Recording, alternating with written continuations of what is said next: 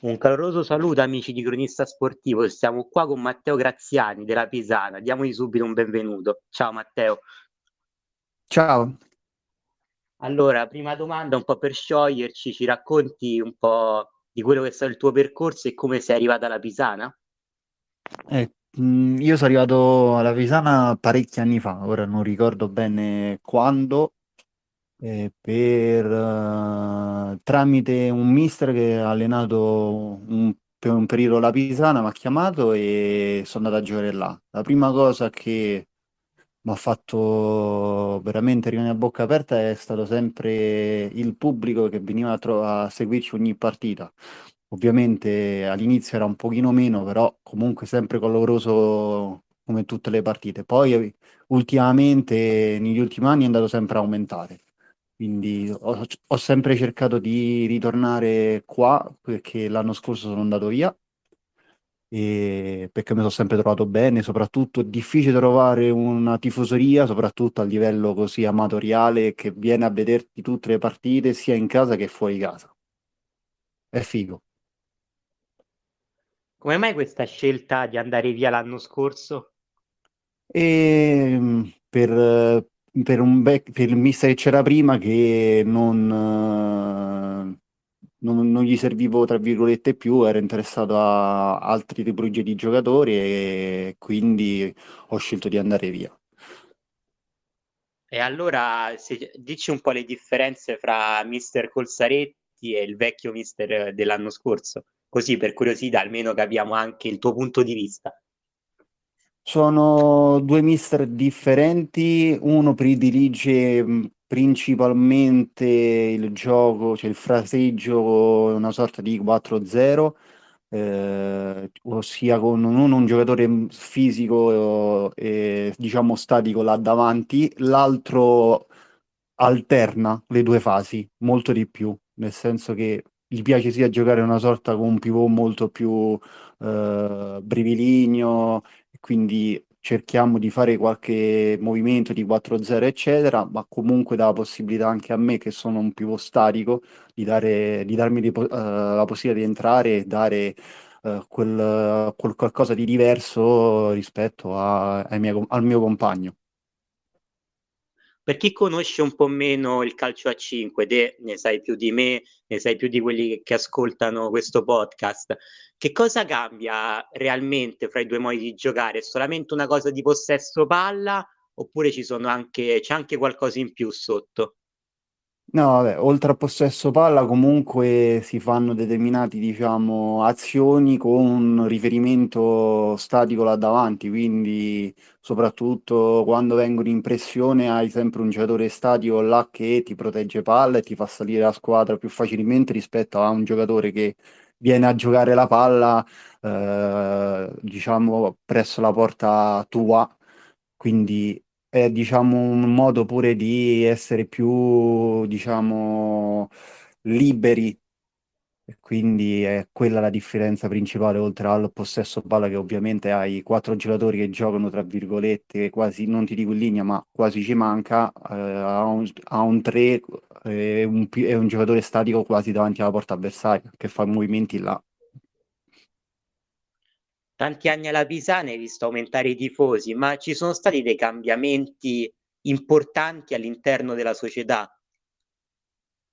Sì, uh, all'interno della società sì, non ricordo sempre quando, eh, hanno cominciato ad aumentare soprattutto a livello organi- eh, organico, organico eh, entrando a far parte il direttore sportivo che è Gianluca Zoppi, che da ormai penso due, tre anni a questa parte sta, sta cambiando un po', un po' tutto, da, soprattutto che dal fatto del, dei giocatori che ha dovuto fare un grande lavoro per svecchiare la squadra, perché l'anno scorso a, a, in squadra c'erano 3-4 giocatori che andavano dai 36 anni in su, quest'anno l'unico giocatore che ha 35 anni, se non mi sbaglio, comunque quell'età là è il capitano, tutti gli altri stanno sotto ai 31, 32, ce ne stanno un paio e tutto il resto stanno sotto ai, ai 28, 29 anni. Quindi ha, dovuto, cioè, ha ringiovanito tantissimo e ha fatto un gran cambiamento.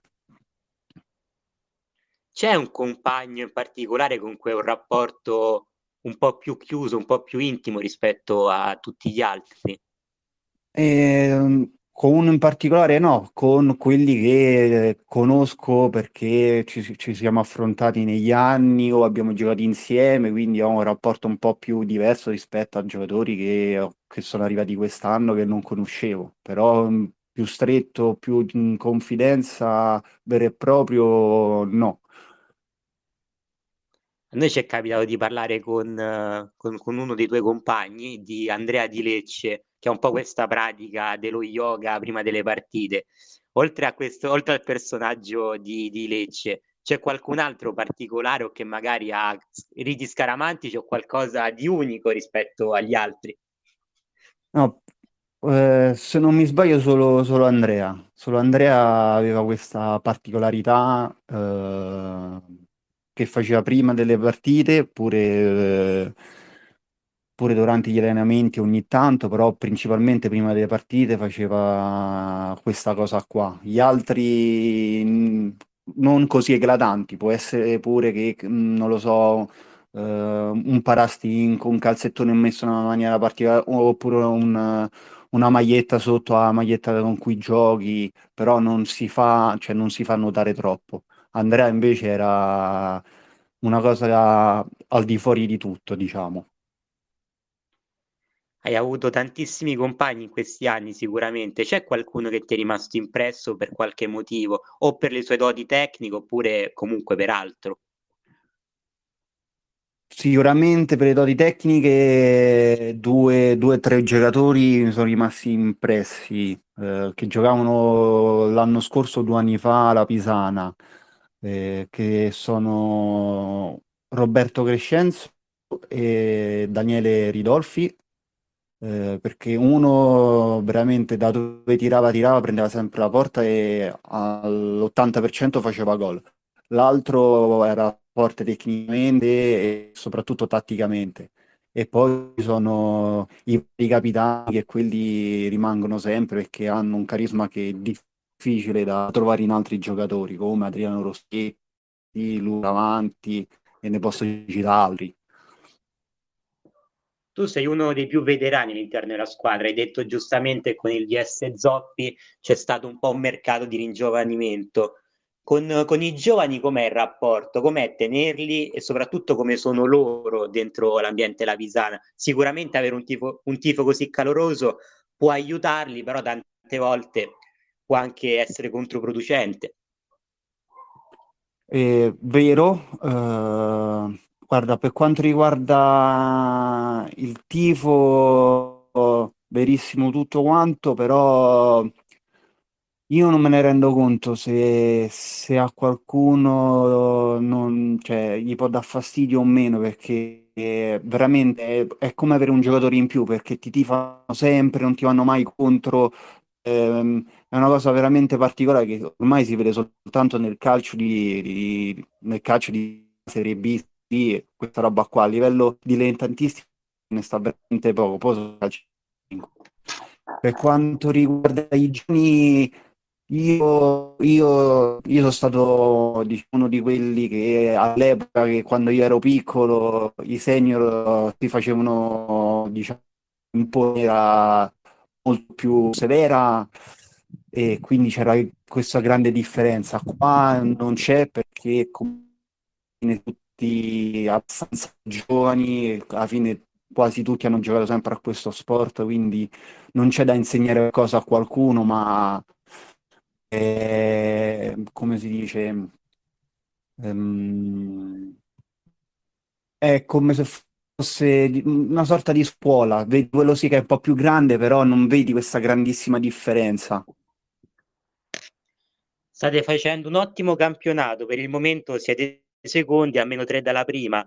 Oltre ai tifosi che sono incredibili, qual è il vostro punto di forza all'interno del campo? I vostri punti di forza e magari anche un, un accenno a quelli che possono essere i punti deboli o che possono essere migliorati, secondo il tuo punto di vista.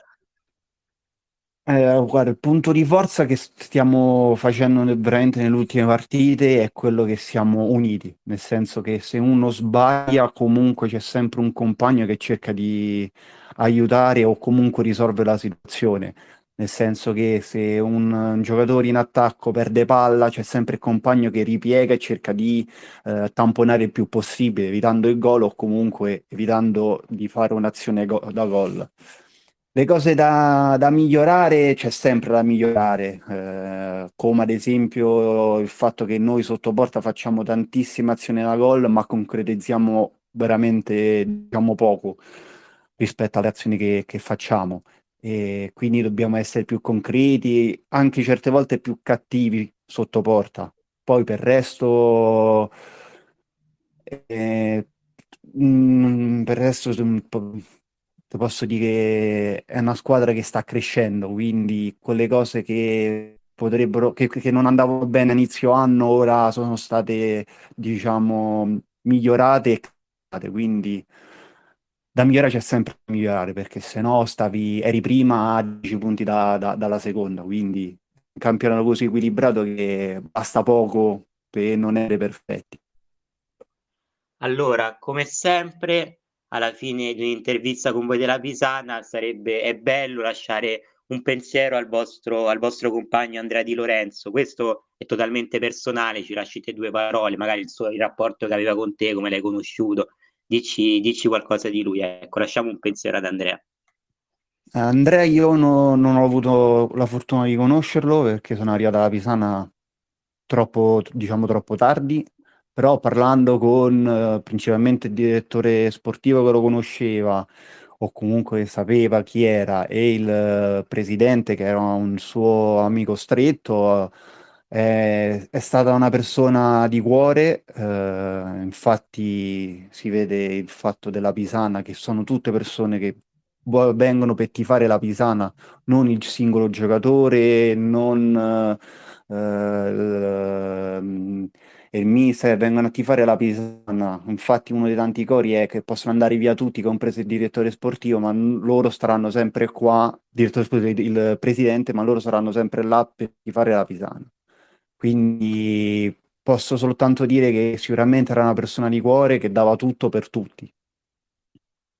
Allora, prossimo appuntamento sabato, se non mi sbaglio, sabato ore 15 contro il Trastevere per la Pisana, giusto? Esatto. Ok, allora lasciamo un augurio e anche una tua idea di come potrebbe essere la partita di sabato.